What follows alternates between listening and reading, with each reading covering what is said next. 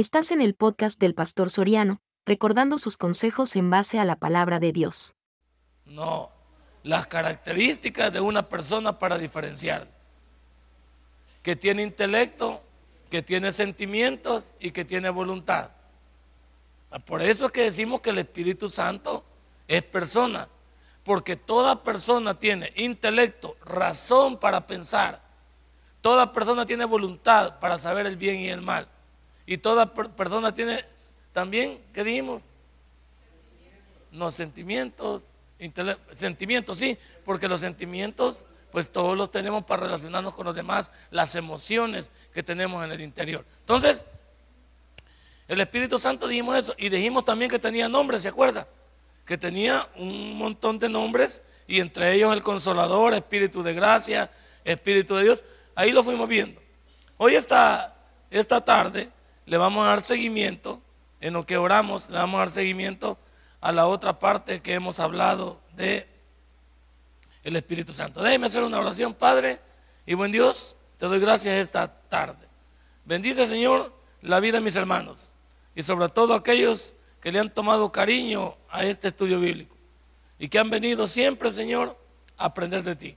Gracias te damos porque tú tienes la última palabra en nuestra vida y sabemos que en ti nuestra vida tiene sentido. Gracias por todo, te alabamos y te glorificamos en el nombre de Cristo Jesús hemos orado. Amén y amén. Aquí está la diapositiva en la que nos quedamos la semana pasada. Aquí está. ¿Ok? Ahí está. Veamos Estábamos hablando que los nombres que usa el Espíritu Santo, pues tienen que ver con sus pronombres o artículos que indican personalidad. Y vimos Juan 14, 16, donde se utiliza la palabra griego alos, que significa otro, pero otro distinto. Porque nuestro Espíritu Santo es distinto. ¿Distinto a qué? A nosotros, porque Él es divino, porque Él forma parte de la Trinidad porque Él también es, es Dios. Entonces por eso lo vemos de esa manera. También Juan 16, 8 y 13 se utiliza el artículo masculino para identificarlo quién es Él, Él, que os, que os, o sea, que, os es dado, que os es dado, dice el versículo, que nos es entregado a cada uno de nosotros para que nosotros podamos vivir bajo la plenitud del Espíritu Santo. Y luego hablamos también que el Espíritu Santo se identifica con el Padre y con el Hijo. Y veíamos por qué. Con el Padre, según Hebreos 3, 7 al 9, comparado con Éxodo 17, 7 y según de Samuel 23, 3. Veámoslo. Veámoslo porque el Espíritu Santo es comparado con el Padre y con el Hijo. Y eso no solo en el, en el Antiguo Testamento, sino en el Nuevo Testamento. Veamos Hebreos 3, 7 al 9. Cuando lo tengan me dicen fuerte amén. Eso, ahí está ya, mire. Por lo cual, como dice el Espíritu Santo, para decir que es una persona, si no fuera una persona no pudiera hablar.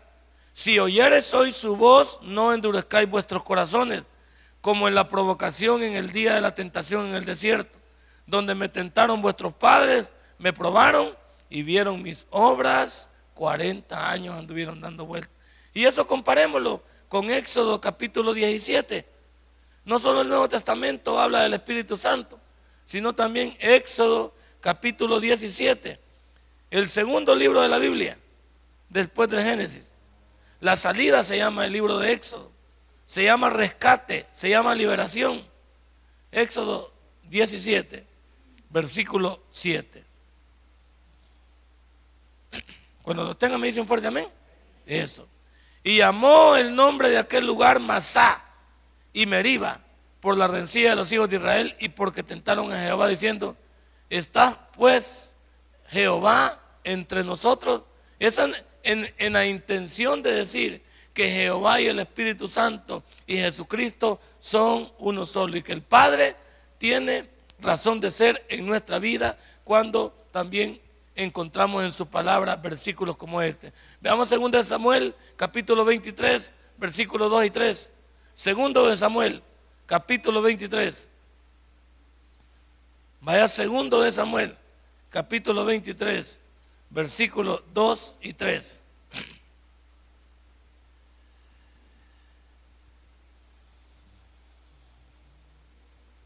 ¿Lo tiene? El Espíritu de Jehová, dice, va, ha hablado por mí y su palabra ha estado en mi lengua. El Dios de Israel ha dicho, me habló la roca de Israel, habrá un justo que gobierne entre los hombres, que gobierne en el temor de... Así es, ahí está. Entonces, está de más seguir hablando y diciendo que el Espíritu Santo se identifica con el Padre y con el Hijo. Pero también con el Hijo, con el Hijo en específico. Vamos a 2 Corintios capítulo 3 versículo 17. Este es un repaso. Ya lo habíamos visto. 2 Corintios, ahí nos quedamos, ahí está la fecha. 2 Corintios capítulo 3 versículo 17. Pero no le, no le he tirado así a detenerme, porque este es un repaso. Ya la próxima lámina entramos. 3, versículo 17. Y dice, si alguno destruyera el templo de Dios, Dios le destruirá a él, porque el templo de Dios, el cual sois vosotros, santo, es, ¿qué somos nosotros? Templo y morada del Espíritu Santo. Por eso dice eso ahí. Entonces, ya habíamos hablado de eso. Veamos la, la cuarta, la cuarta atribución. Se atribuye personalidad al Espíritu Santo por los atributos que representan la naturaleza y el comportamiento característico de una persona. Es que una persona, ya estamos hablando de manera natural, pues nosotros miremos cómo se relaciona la humanidad, miremos con, cuál es el proceso en lo humano de las personas aquí, dentro de este, dentro de este globo terráqueo en el cual Dios nos ha ubicado y el comportamiento que cada, un, que cada persona tiene dentro de este globo terráqueo. No es, no es casualidad que las personas, bueno, que unos pensemos de una manera, otros pensemos de otra. ¿Por qué Dios no creó una sola línea de pensamiento?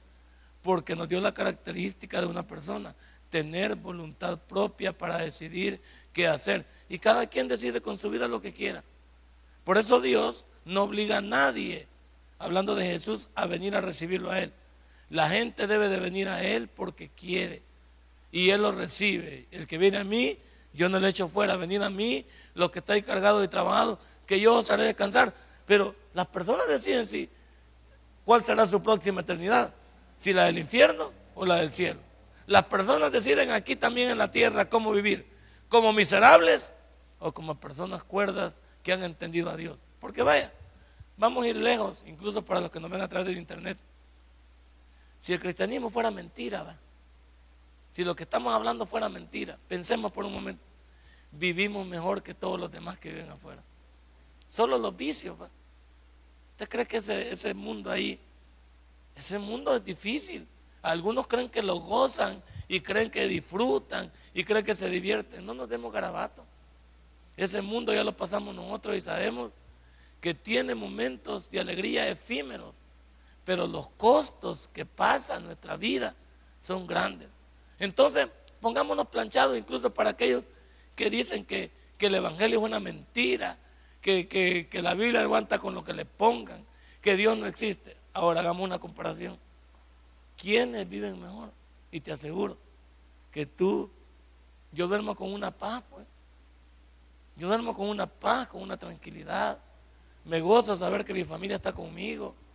Me gozo saber que mañana me puedo levantar, si es la voluntad de Dios, a seguir siendo productivo.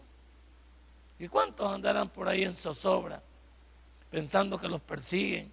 a mí me da risa que un pastor que, conozco por ahí tiene dos guardaespaldas a la salida de su, de su casa y le digo, ¿y, cómo van a matar a este si, ni, lo, ni lo conocen? Pues, ni lo conocen, pues, pero una siete de va.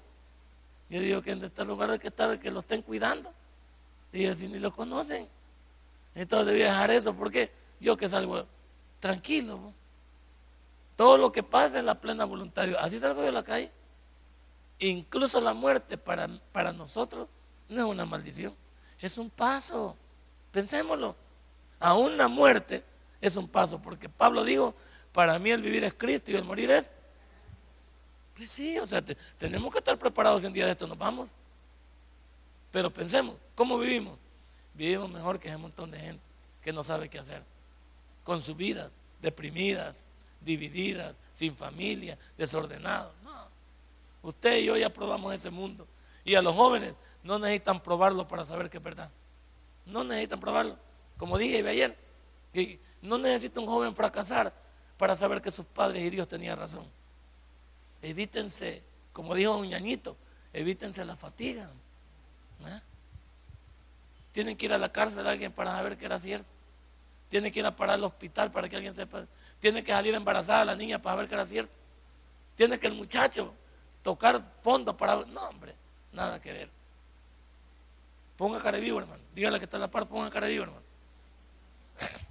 Entonces, esas características de un, de un hombre hemos estado viendo. La volvemos a ver ahorita. Una persona entonces está llena de tres características. Intelecto, ¿va? La forma, todos aquí, pongan el dedo aquí, mire, pero no para matarse. Aquí tiene una masa gris usted, mire. No ande diciendo que le faltan 10 para el dólar, que usted es dundito, que le toman ventaja. Soy pasmadito, que a mí no se me queda nada. Y andan ustedes de víctima ahí para arriba y para abajo. Todos tenemos una chontoca, o cabeza de chontoca, una cabeza y dentro tenemos una masa gris que pesa ese kilogramo de masa gris. Es lo que hace la diferencia en usted si lo utiliza. Todos tenemos un intelecto. El problema es que la mayoría no usa su intelecto y la mayoría vive de sus emociones. ¿Sí? Es como, vaya, te voy a, te voy a poner una, una figura de la vida diaria. Cuando tú tienes un negocio, no se maneja con el corazón porque el corazón quiere regalarlo todo. El negocio se maneja con la mente. Porque tú sabes que tienes que pagar planillas, tienes que vender el producto, tienes que producirlo. Dígame, ¿cómo nos quedaríamos si, si regaláramos todo? Y no quedaríamos bien con nadie. Los negocios se manejan con la mente. Con el corazón, muy emoción. Por eso dicen que, que las cosas, cuando se van a decidir, no se deciden con el corazón. Porque puede estar muy triste o muy alegre. Entonces se, se eligen con intelecto. Entonces, al intelecto también se le llama razón, se le llama pensamiento, ¿sí? O sea, usted puede verlo. 1 Corintios 2.10, un versículo atrás. ¿Lo tiene? Pero Dios nos la reveló a nosotros por el Espíritu, porque el Espíritu todo lo, lo escudriña, aún lo profundo de Dios. O sea, para aquellos que estamos pensando que Dios no está en control de nosotros, como no? Le vuelvo a comentar hoy lo, que vemos en mucho culto. Dios sabe de dónde venimos, qué hemos hecho, en qué hemos andado metidos.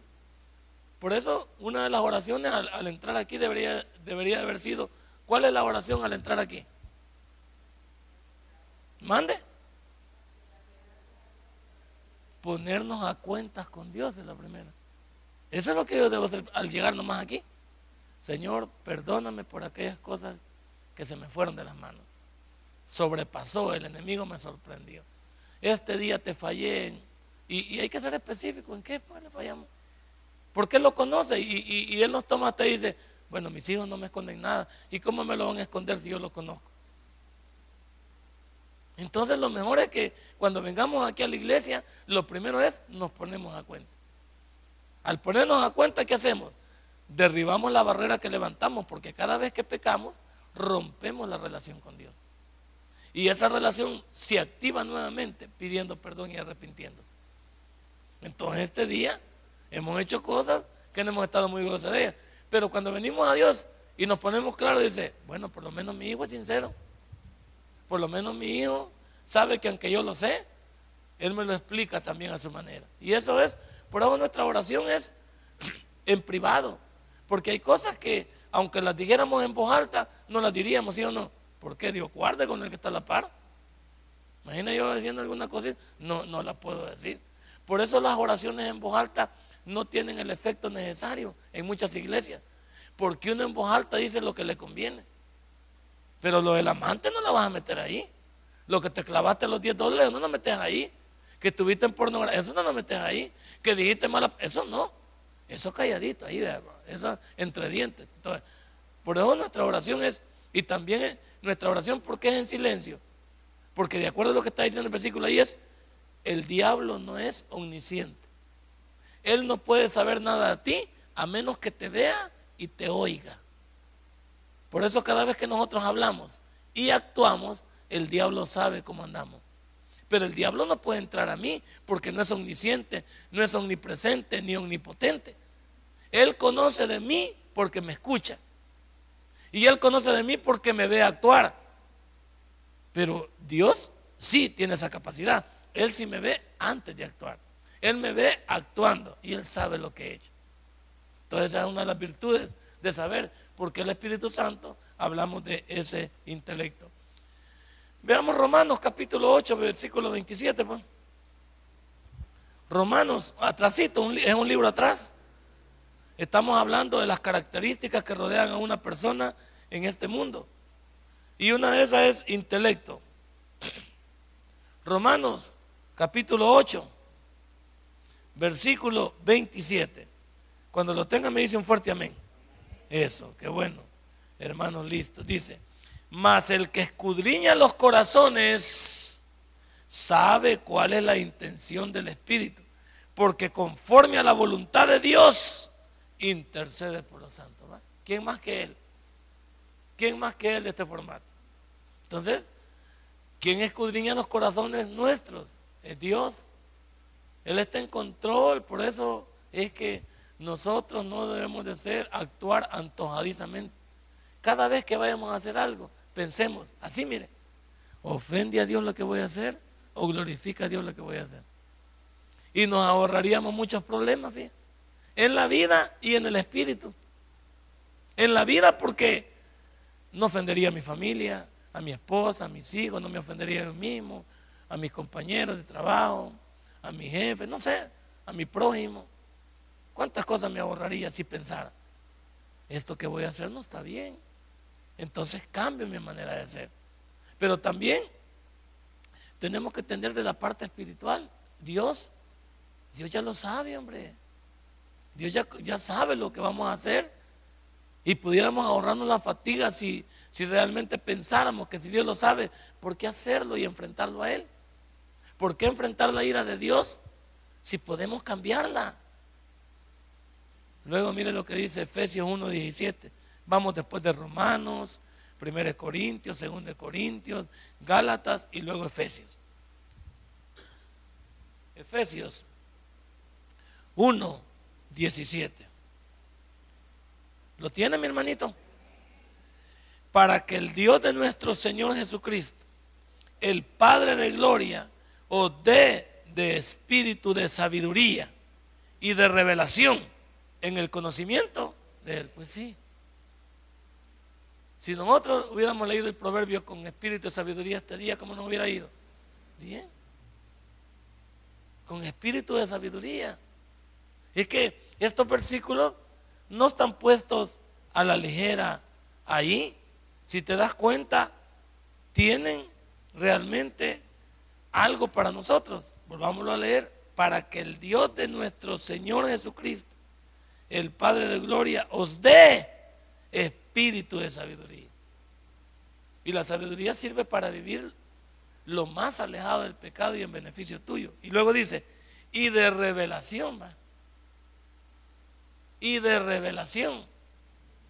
No significa que nosotros vamos a ir del futuro, pero estamos hablando de que hay cosas que, ¿sabe qué Dios me dice?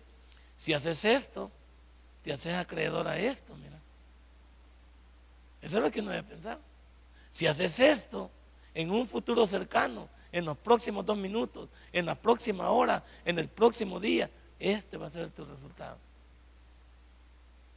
Eso es lo que nos está diciendo. Si ese espíritu de sabiduría estuviera en nosotros, los meditaron me decía, ¿cómo me quiero ver mal yo? Si Él me está advirtiendo que me quiere dar ese espíritu de sabiduría y de revelación. Si todos sabemos, mire, no hay ninguno aquí que no sepa que lo que hace, cuál va a ser su resultado. Todos aquí. No se haga el de los panes. Ya le dije que no le conviene porque no hay ningún dundo aquí. Ni que le falten 10 para el peso, ni 20, ni 30. Yo creo que la mayoría somos muy viviancitos. ¿Ya? Entonces, todo aquí, todo lo que hacemos durante el día, sabemos cuál va a ser el resultado. Pero ¿sabe qué decimos? Ah. Algunos decimos, ahí vamos a ver cómo hacemos. Otros, ah, no soy el único. Otros, ah, con que lo hace fulano. Y ahí vamos comparando, echándole muerto a alguien, escudándonos en alguien, diciendo, o si no, de todo modo me vale. Eso sí es más peligroso. Ah, me vale. Eso sí ya, es más peligroso. Porque ese ya te saltaste a Dios. Ese ya dijiste, ¿sabes qué dijiste? Bueno, todo lo que venga, bienvenido. Malo y bueno. Así que, por eso es que algunos no debíamos de chillar cuando vengan las cosas. Porque ni son pruebas, pues. Ni tiene nada que ver Dios. Tuve que ver yo a la hora de decidir. Y andamos que Dios no me quiere. Y que pobrecito yo. Y que no sé qué. Y que te vengo a la iglesia. Y hoy sirvo. Y hoy hago patadas de ahogado. Todos aquí sabemos cuál es el resultado de nuestras acciones. Nadie ignora. Nadie ignora lo que le puede pasar. Todos lo hacemos con conocimiento de causa. Mire Isaías 11.2. El quinto evangelio le llaman a Isaías. El quinto evangelio. Isaías 11, versículo 2. Cuando lo tenga me dicen fuerte amén. Eso. Y reposará sobre él el espíritu de Jehová. Oiga, y mire lo que está reposando sobre nosotros.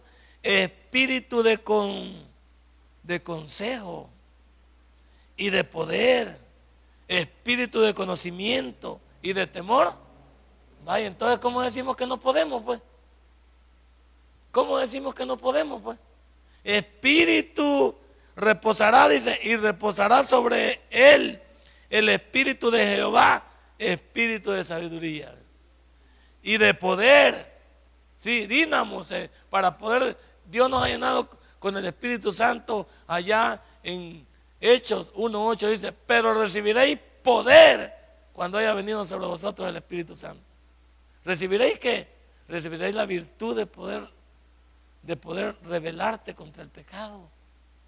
Al pecado hay que enfrentarlo y decirle no. Hay que, hay que tener la facultad de poder saber que, que no, pues porque somos hijos de Dios que no, porque ¿cómo voy a ofender a mi Salvador? Entonces, todos aquí tenemos ese poder, porque estamos llenos del Espíritu Santo. Pero recibiréis poder cuando haya venido sobre vosotros el Espíritu Santo.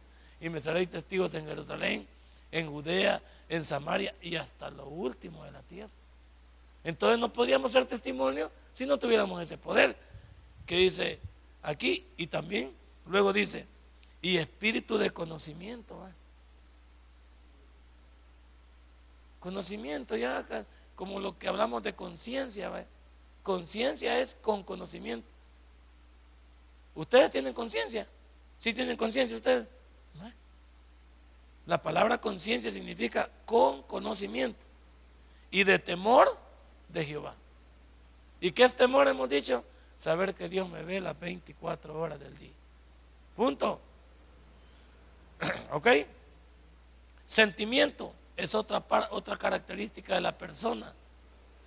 Intelecto, sentimiento. Ya sabe que los sentimientos es la relación que se tiene con los demás. De aquí del corazón, con ese amamos y con ese odiamos. Aquí está lleno de amargura y está lleno de felicidad.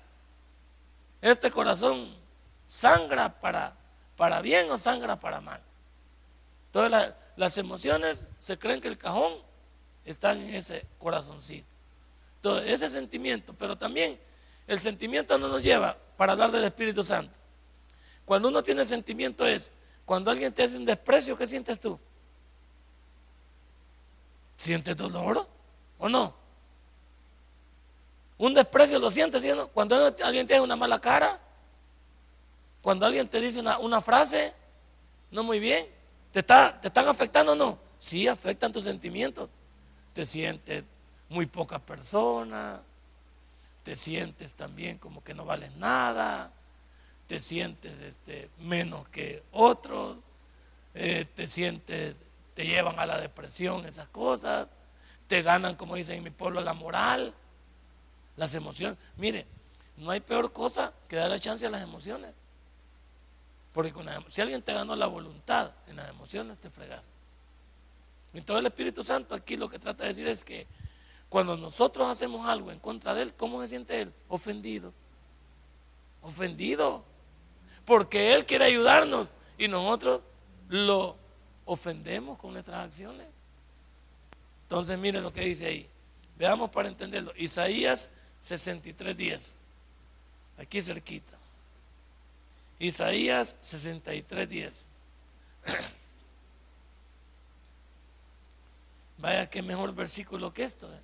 Mas ellos fueron rebeldes e hicieron enojar su Santo Espíritu. Por lo cual se les volvió enemigo y él mismo peleó contra.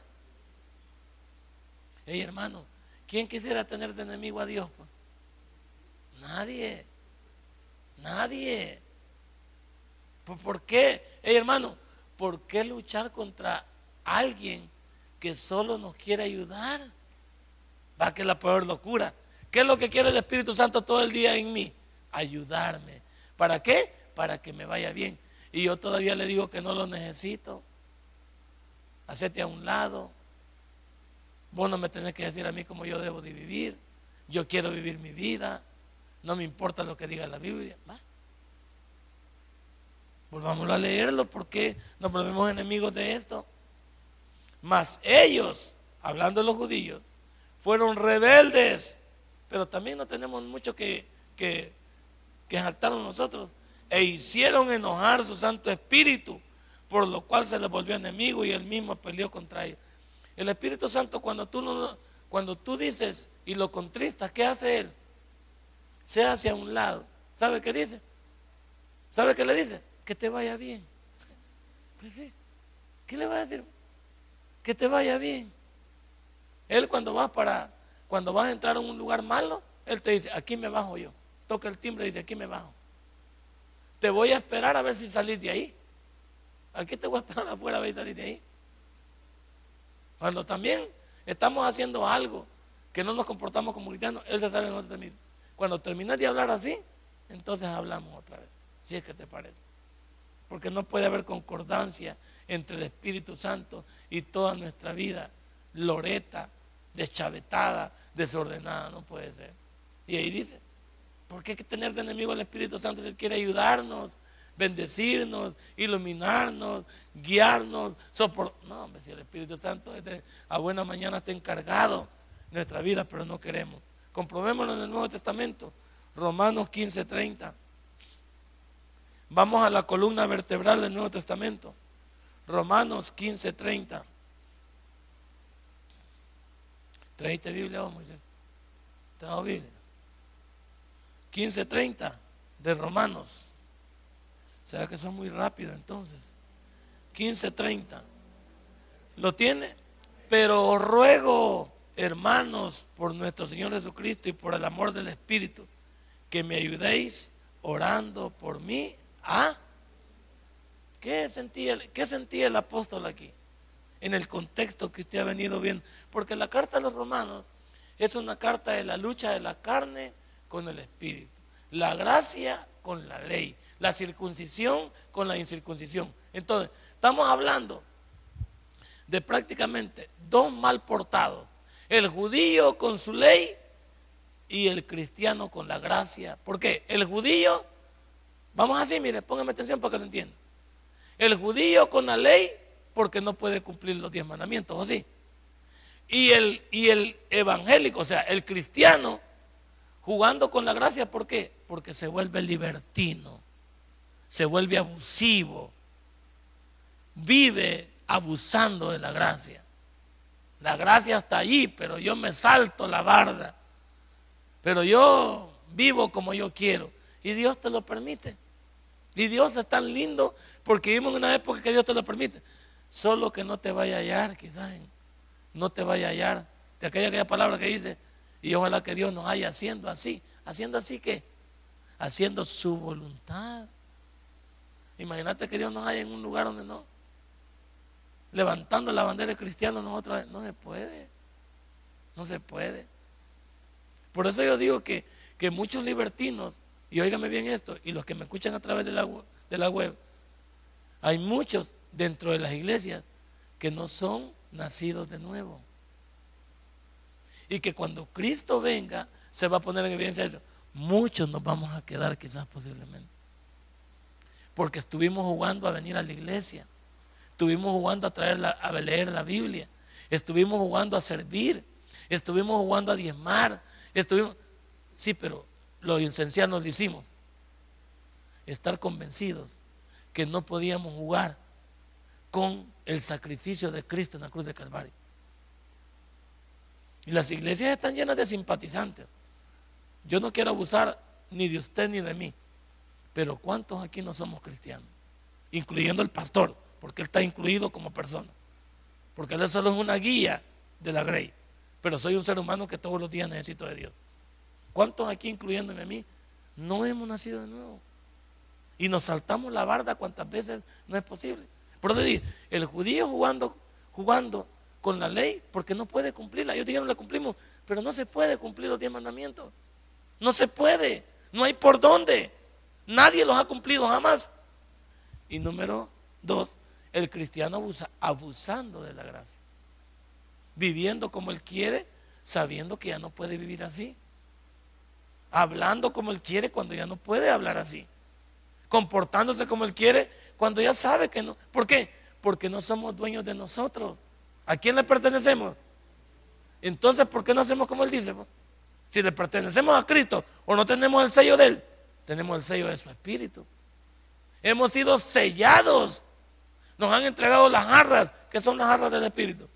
La garantía de que lo que tienes es cierto y verdadero.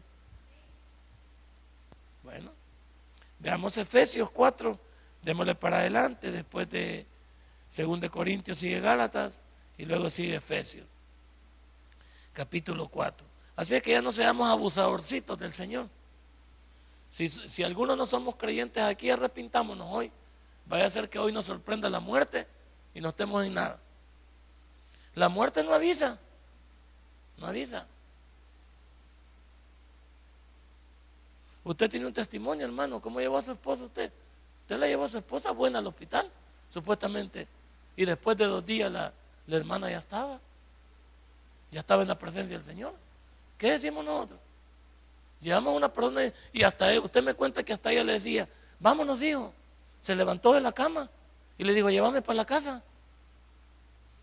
Y el médico le dijo, no, mire, no se la puede llevar. Tenemos que hacer alguna cosa, está bien.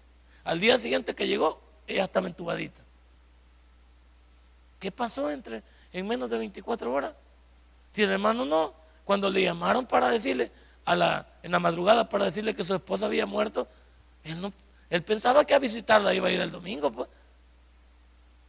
A visitarla al hospital. ¿Y qué? Se iba a ir a traerla. La vida no nos pertenece. No nos pertenece. Entonces no creamos que porque ahorita estamos buenos, en el siguiente segundo Dios nos puede llamar a su presencia. De cualquier manera. Entonces, ¿por qué jugar al evangélico? ¿Por qué jugar al cristiano si, si no somos, hoy mismo podemos poner evidencia de eso? 4, 4.30. Y no vaya, y no contristéis al Espíritu Santo de Dios, con el cual fuisteis sellados para el día de la redención, imagínense. Entonces, si algunos no han sido sellados con ese espíritu, no son salvos. Porque aquí habla de sellados para el día de la redención. Entonces significa que el que es cristiano ya no tiene vuelta atrás. Es como, ¿por qué a, los animales les ponen un sello para decir quién es su dueño? Nosotros también tenemos un sello para decir de quiénes somos en nuestro dueño. Pero ¿por qué entonces no le damos credibilidad a eso y nos comportamos como hijos de Él? Está bien difícil, pero bien. Dios nos dé sabiduría. Voluntad. Esa ya, ya sabe que la voluntad es para poder decidir qué es lo bueno y qué es lo malo en mi vida. La voluntad tiene que ver con el poder de decisión. Usted sabe si hace lo bueno o hace lo malo, pero que sabe que que es una cosa y que es la otra, sí. Ningún ser humano hace las cosas a la carrera. Todos sabemos cuál va a ser el resultado de lo que hacemos. Y la voluntad nos hace ver eso. Las personas con voluntad le podemos decir no a lo que nos afecta y sí a lo que nos favorece. Veamos Hechos 15, 28, hablando de la voluntad, para decir que el Espíritu Santo es una persona. Y que por eso estamos hablando de Él, para que los testigos de Jehová queden humillados y dicen que el Espíritu Santo es la fuerza activa de Dios. Y los otros locos dicen que el Espíritu Santo no es divino porque fue creado por Jesucristo. Ahí van. Esas loqueras que tiene un montón de gente que no conoce la Biblia. 15:28. ¿Lo tiene mi hermanazo? Porque ha parecido bien al Espíritu Santo como persona y a nosotros no imponeros ninguna carga más que estas cosas necesarias. Y es que eso puede pasar con nosotros, ¿va? Es bien difícil. ¿Usted cree que a uno aquí enfrente no medita? Porque cada vez que yo estoy hablando, se me están viniendo palabras, se me están viniendo ejemplos, y todo eso yo lo atribuyo a que Dios está manejando mi mente. Pero cuando voy a decir ciertas cosas en las cuales yo no estoy bien, esas cosas tengo que evitarlas. ¿Por qué? ¿Cómo le voy a decir algo a usted que yo no puedo no puedo llevar. Sería yo un hipócrita poniéndole cargas a usted que yo no me las pongo. Entonces, hay cosas que automáticamente uno le va pidiendo perdón a Dios y le dice, Señor, de esto no puedo hablar porque no tengo cara con que hablar todavía. ¿Entiendes eso? Pero hay, hay, hay quienes no les importa. Hablan, bla, bla, bla, bla, bla. Aunque, su, aunque sus vidas demuestren otra cosa. Pero el que está guiado por Dios cuando está aquí arriba o le está hablando a alguien en el nombre de Dios y con ese libro, uno cuando va a decir algo sabe si lo que va a decir tiene soporte o no tiene soporte. Si no, inmediatamente uno hace un traslado. Dice, de esto no puedo hablar ahorita. No puedo hablar, ¿por qué? Porque no tengo el respaldo. Sería un mentiroso delante de Dios diciéndole a mis hermanos algo que, no, que yo no puedo hacer. Y por eso todos los días vivimos en un mundo de esforzado. Esforzado. Por eso vivimos pidiéndole a Dios que nos ayude. No es fácil. ¿Usted cree que para un predicador es fácil hablar de cosas que, que él no las está viviendo? Y por eso es que los que estamos guiados por Dios debemos de pensarlo dos veces. Porque si no venimos a ser unos hipócritas y hablando de cosas que no. Eso es lo que Pablo está diciendo un momento ahí. 1 Corintios 12, 11. Después de Romanos, Hechos Romanos, 1 Corintios 12, 11.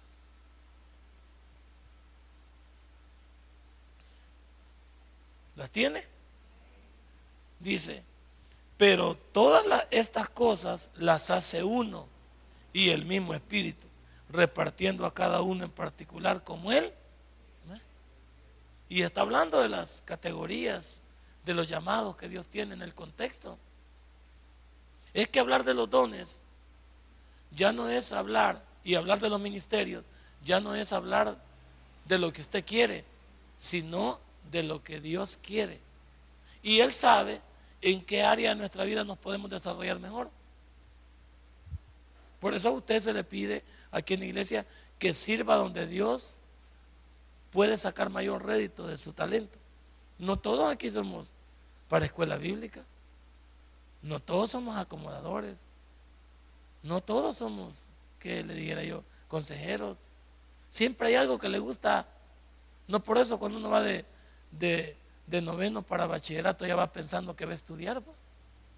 Porque en la universidad vas a poner en desarrollo lo que te gusta. ¿Para qué vas a estudiar doctorado si ni lo entendés, ni te entusiasma, ni te parece? Uno agarra una carrera no por emoción ni por lo que otros dicen. Agarra una carrera porque le gusta a uno. Y lo que le gusta a uno lo va a llevar a feliz término. Pero hay gente que se mete a carreras equivocadas, igual en el cristianismo. Hay gente que anda buscando qué hacer donde usted no, no se va a desarrollar. Y el Espíritu quiere llevarlo por un lado, pero usted es necio. De aquí quiero yo Como cuando el acomodador quiere sentarlo a usted. Aquí me siento y que, ah, pues el acomodador dice, está bueno. Semejante bayunco, por ahí que se quede. Porque ya no va a poder con usted, porque chinearlo no puede. Y pelearse con usted también. Entonces, así hace el Espíritu Santo también, como el acomodador. Vaya, dice. Dale, pues. Y ahí me avisas cómo te va. El Espíritu, Él da como Él quiere. ¿Por qué? Como Él nos conoce, sabe para qué traemos.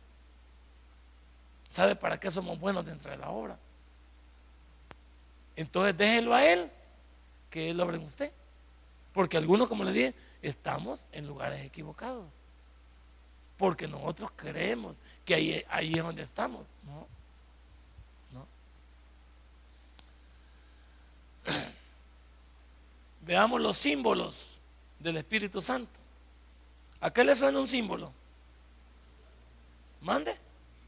Sí, una figura, correcto. Entonces hay que ver una figura de lo que el Espíritu Santo representa con lo que vamos a ver. Mire este, este primer símbolo. Él es fuego. ¿El fuego para qué sirve? Ahí está. Pero vamos por partes. El fuego sirve para iluminar. De manera que cuando nosotros, esta, aquí se apaga la luz que hay. Vaya, entonces, ¿por qué andar en Cuando yo ando sin Cristo, ¿en qué ando? En tiniebla. Entonces, cuando ando con el Espíritu Santo, ¿cómo ando? Bien iluminado ando. ¿va? ¿Iluminado para qué? Para que se me note que soy cristiano y para que yo ande en la verdad, pues. Iluminado. Pero algunos no. Andamos en una sombrilla, ¿sí o no? Para andar en, los oscuritos siempre. ¿A cuánto le gusta los oscuritos? ¿Se acuerda de los cines usted? ¿Por qué no gustaba los oscurito? Uno no se iba a sentar, casi nunca se iba a sentar enfrente del, del telón, que antes eran pantallas diferentes. ¿A dónde se iba a sentar uno? En un rinconcito se iba a sentar uno. ¿Verdad? En la noche, ¿dónde se, dónde se metió usted? en un rinconcito también. En la noche cuando uno quiere dormir bien sedita, ¿qué hacen? ¿Qué, qué ponen en el cuarto uno? Todo bien oscurito. La oscuridad va que llama la atención, pero la oscuridad no, trae nada bueno dentro de las filas cristianas. ¿Por qué? Y Dios quiere iluminarnos a través del Espíritu Santo. También el fuego purifica. ¿Quién prueba los metales si no el fuego. En 1 Corintios vemos ahí el bemá de Cristo y vemos quién va a purificar y quién va a decir que es algo y que es lo otro. dice, ahí hay tres que van a ser pasados por fuego y no les va a pasar nada. Y hay tres que van a ser pasados por fuego y se van a quemar. Entonces, heno, madera y hojarasca. Y las otras piedras preciosas, plata y oro. Esas no van a ser quemadas. Entonces, usted y yo, ¿qué somos? Heno, madera o hojarasca que se va a quemar?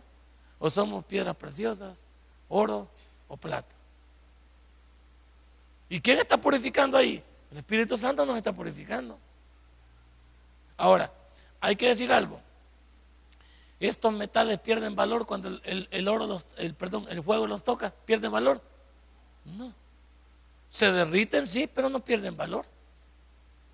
El oro se puede derretir, pero su valor ahí está sigue siendo el mismo. Usted también va. Usted puede pasar por el fuego en un montón de cosas aquí en la vida, pero como usted es un hijo de Dios, siempre va a estar reluciendo, amarillito. Y no porque tenga anemia, sino porque el oro es amarillo. Sí, porque no vaya a confundir a nadie aquí. Entonces, ¿qué te quiero decir? Este, te purifica el fuego y el Espíritu Santo todos los días que quiere pulirnos, purificarnos, quitarnos, la, quitarnos toda la maleza de encima. Y luego, y se propaga también el, fuego. ¿Cómo, ¿Cómo, te propagas tú? Háblame de propagarte. Mande. Sí, cuando yo le hablo del Señor a otro y ese otro agarra el rumbo del Señor, ya tenemos otro igual que nosotros. Y, es, y usted sigue propagando en otro. Y ese otro en otro, ahí se va propagando. Pero algunos no. Algunos no van en evangelismo aquí. Ahora lo puedo agarrar para molestar. Por eso quería llegar a esto. ¿Cuántos de ustedes no van al evangelismo? Y como son discípulos, tengo, tengo el aval para maltratarlos hoy. Porque son discípulos. ¿Y qué es un discípulo? les tengo que decir que ustedes son haraganes porque no van. ¿Y sabe qué? Hay mucha gente que está muriendo y está en el infierno porque usted no va. La persona que, que ese día no fue y le pasó algo, ahí va usted también. Fuimos a un lugar y, no fue. ¿Por qué no va? ¿Cuál es la pena? ¿No tiene testimonio o qué? Que no puede hablar y antes que no hablábamos. Todos somos chambrosos. Aquí no me entonces podemos hablar. Malcriados hemos sido, sí o no. Podemos hablar. Gritones hemos sido. Hay gente que ve como que no, no mata un platito. Pero no lo saquen de onda porque saca todo el arsenal. ¿Sí o no? Saca el arsenal de las malas palabras, el enojo, la injundia. ¿Qué tal si todo eso lo sacamos cuando vamos a evangelizar? No, es que, pastor, es que yo no sé qué decir. Y, y, y todo lo malo que digo todos los días. Ni lo piensa, pues. Ni lo piensa, ¿va? Entonces, deberíamos de propagar. Entonces usted ya debe de acompañarnos. ¿Cuántos no van al evangelismo aquí? ¿O quieren que lo señale yo? Yo ahí los conozco. Tienen que ir. Tienen que ir. Ya vio hermana Solano. Si no, quiere ir, le voy a decir a Lilian. Ella se va a encargar de usted. Hay que ir al evangelismo. Vamos. Y por eso siempre he dicho, el que gana alma es. Entonces usted si no va a ganar alma, ¿qué es? No, yo no voy a decir nada. Usted dígalo. ¿Qué es usted entonces? Entonces porque tiene que propagarse. Y, el y también nosotros tenemos la culpa que Cristo no venga. ¿Por qué?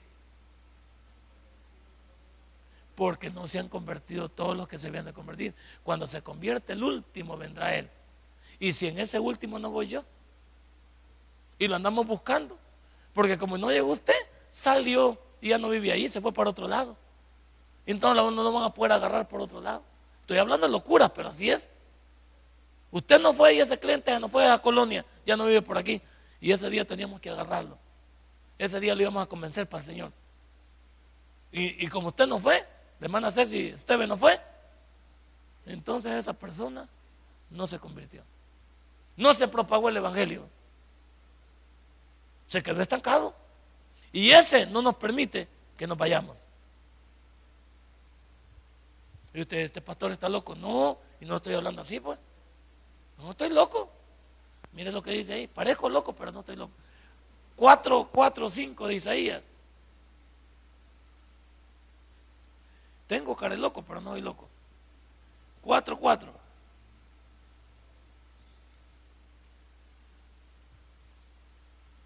Yo no le quería decir pastor, dice usted, pero bien, gracias. Cuatro, cuatro y cinco. Cuando el Señor lave las inmundicias de las hijas de Sión y limpie la sangre de Jerusalén de en medio de ella, con espíritu de juicio, con espíritu de bastación, y creará Jehová sobre toda la morada del monte de Sión y sobre los lugares de sus convocaciones nube y oscuridad de día y de noche, resplandor de fuego que eche llamas porque sobre toda gloria habrá un. Entonces tenemos que, que ir pues hacia adelante. ¿Qué dice Jeremías 27 y 12? No, no, no deje de hacer lo que tenga que hacer. En Dios no se quede. Este domingo lo esperamos en el evangelismo. Ayúdenos a que el evangelio se cumpla. Y como es discípulo no tiene para dónde.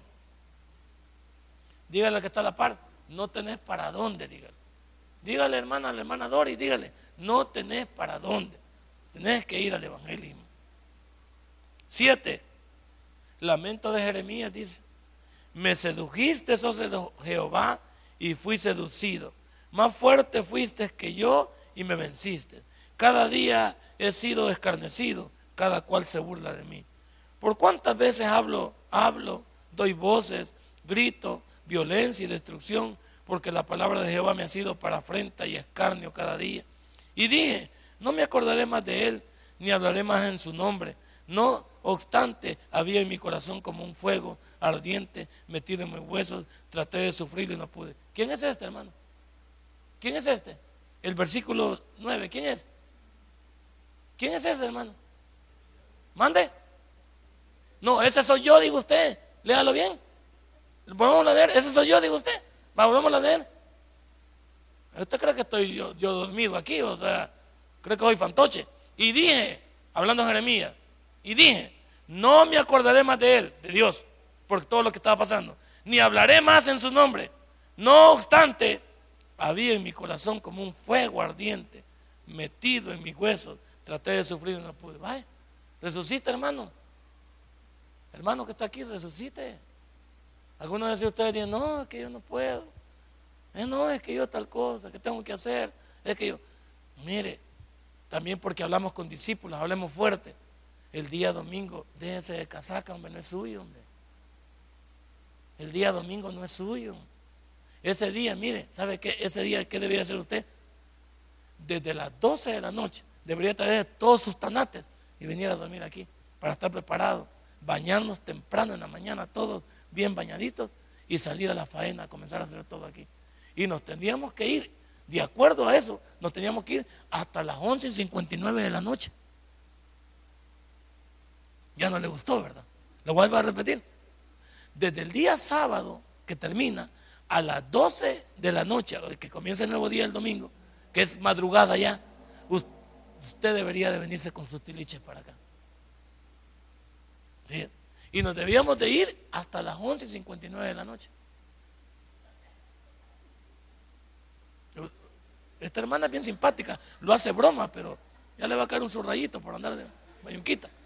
Entonces, imagínate hermano, hey, si esto, esto es así, y hay hermanos que, que todavía no vienen al culto de las 8, vienen al de las 10 y se van.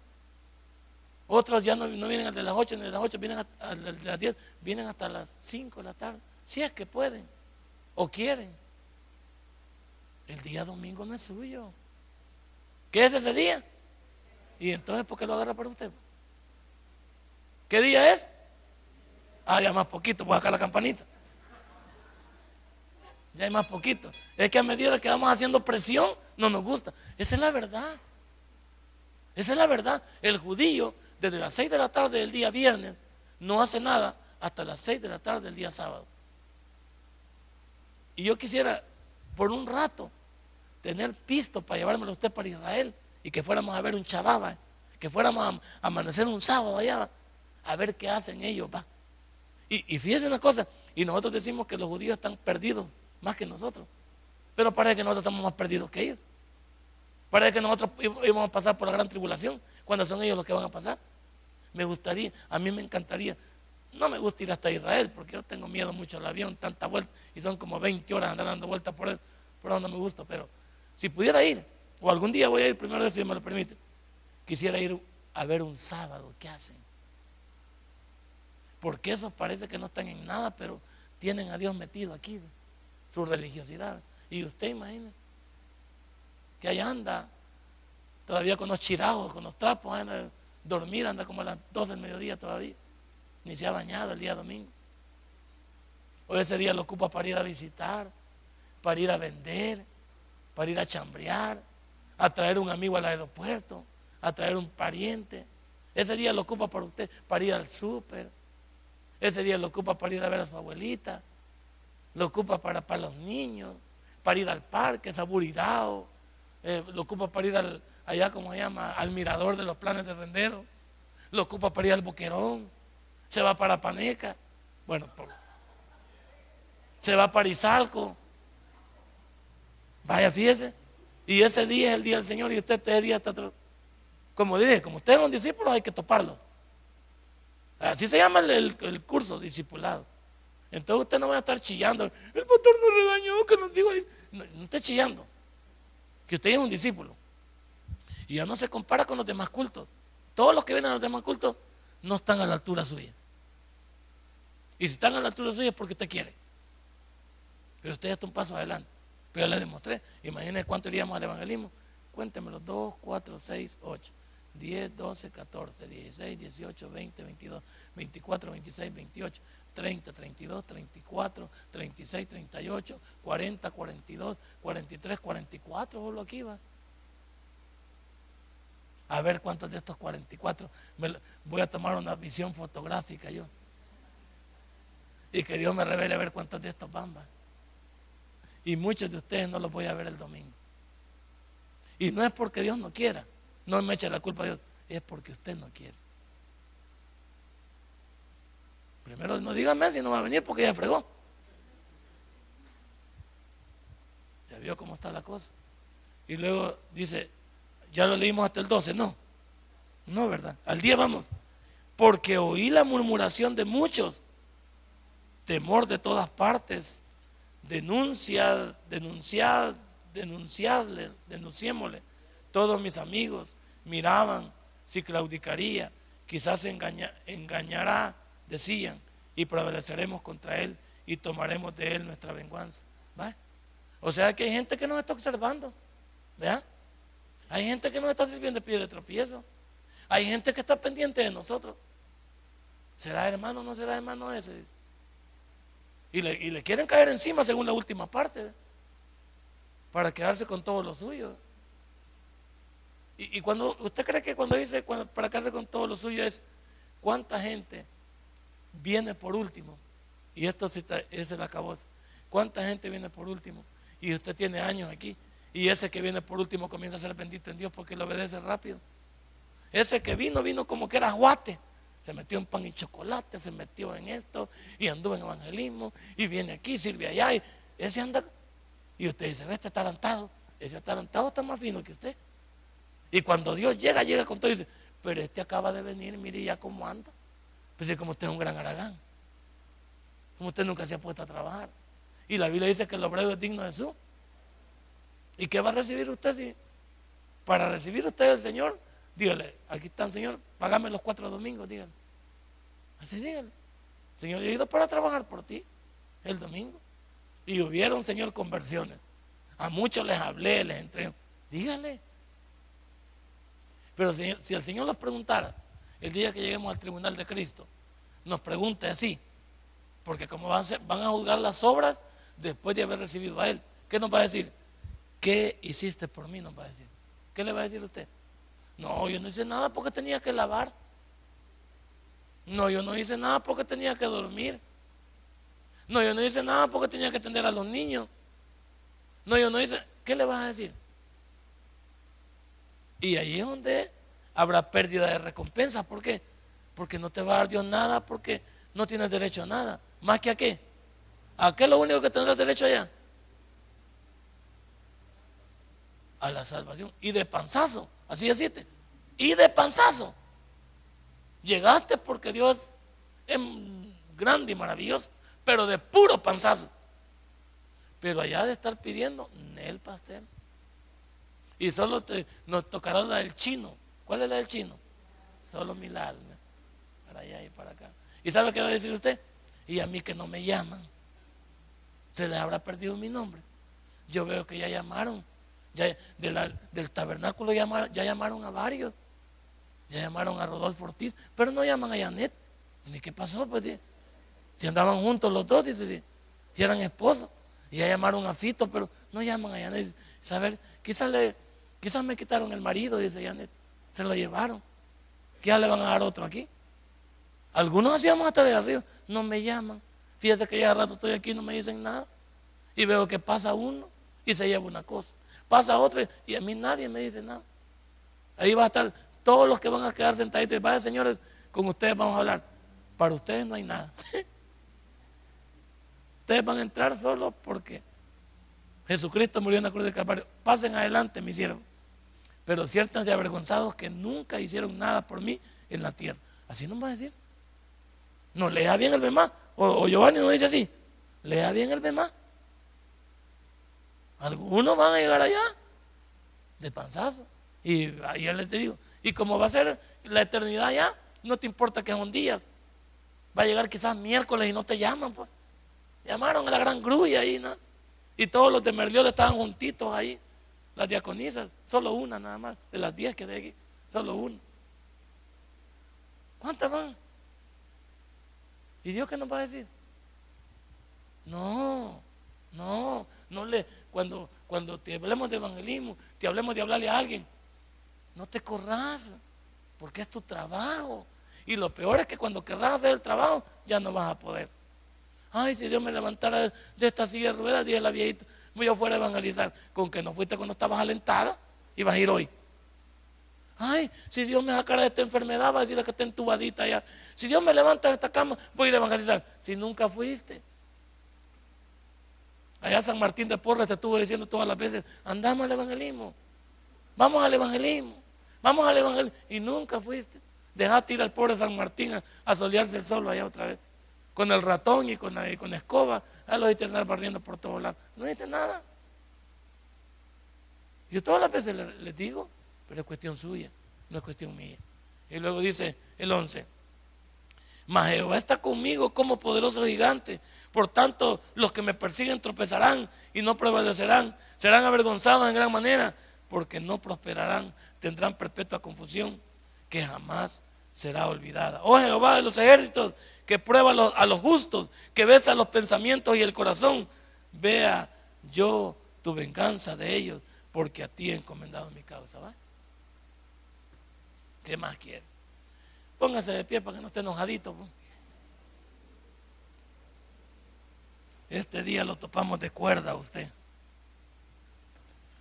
Este día le dijimos que ahí no va. Vamos a vamos a, a darle a Dios la parte que le corresponde. Si usted va a donar para el ladrillo, después del de diezmario. Si este mensaje ha impactado tu vida, puedes visitarnos y también puedes buscarnos en Facebook como Tabernáculo Ciudad Merliot. Sigue con nosotros con el siguiente podcast.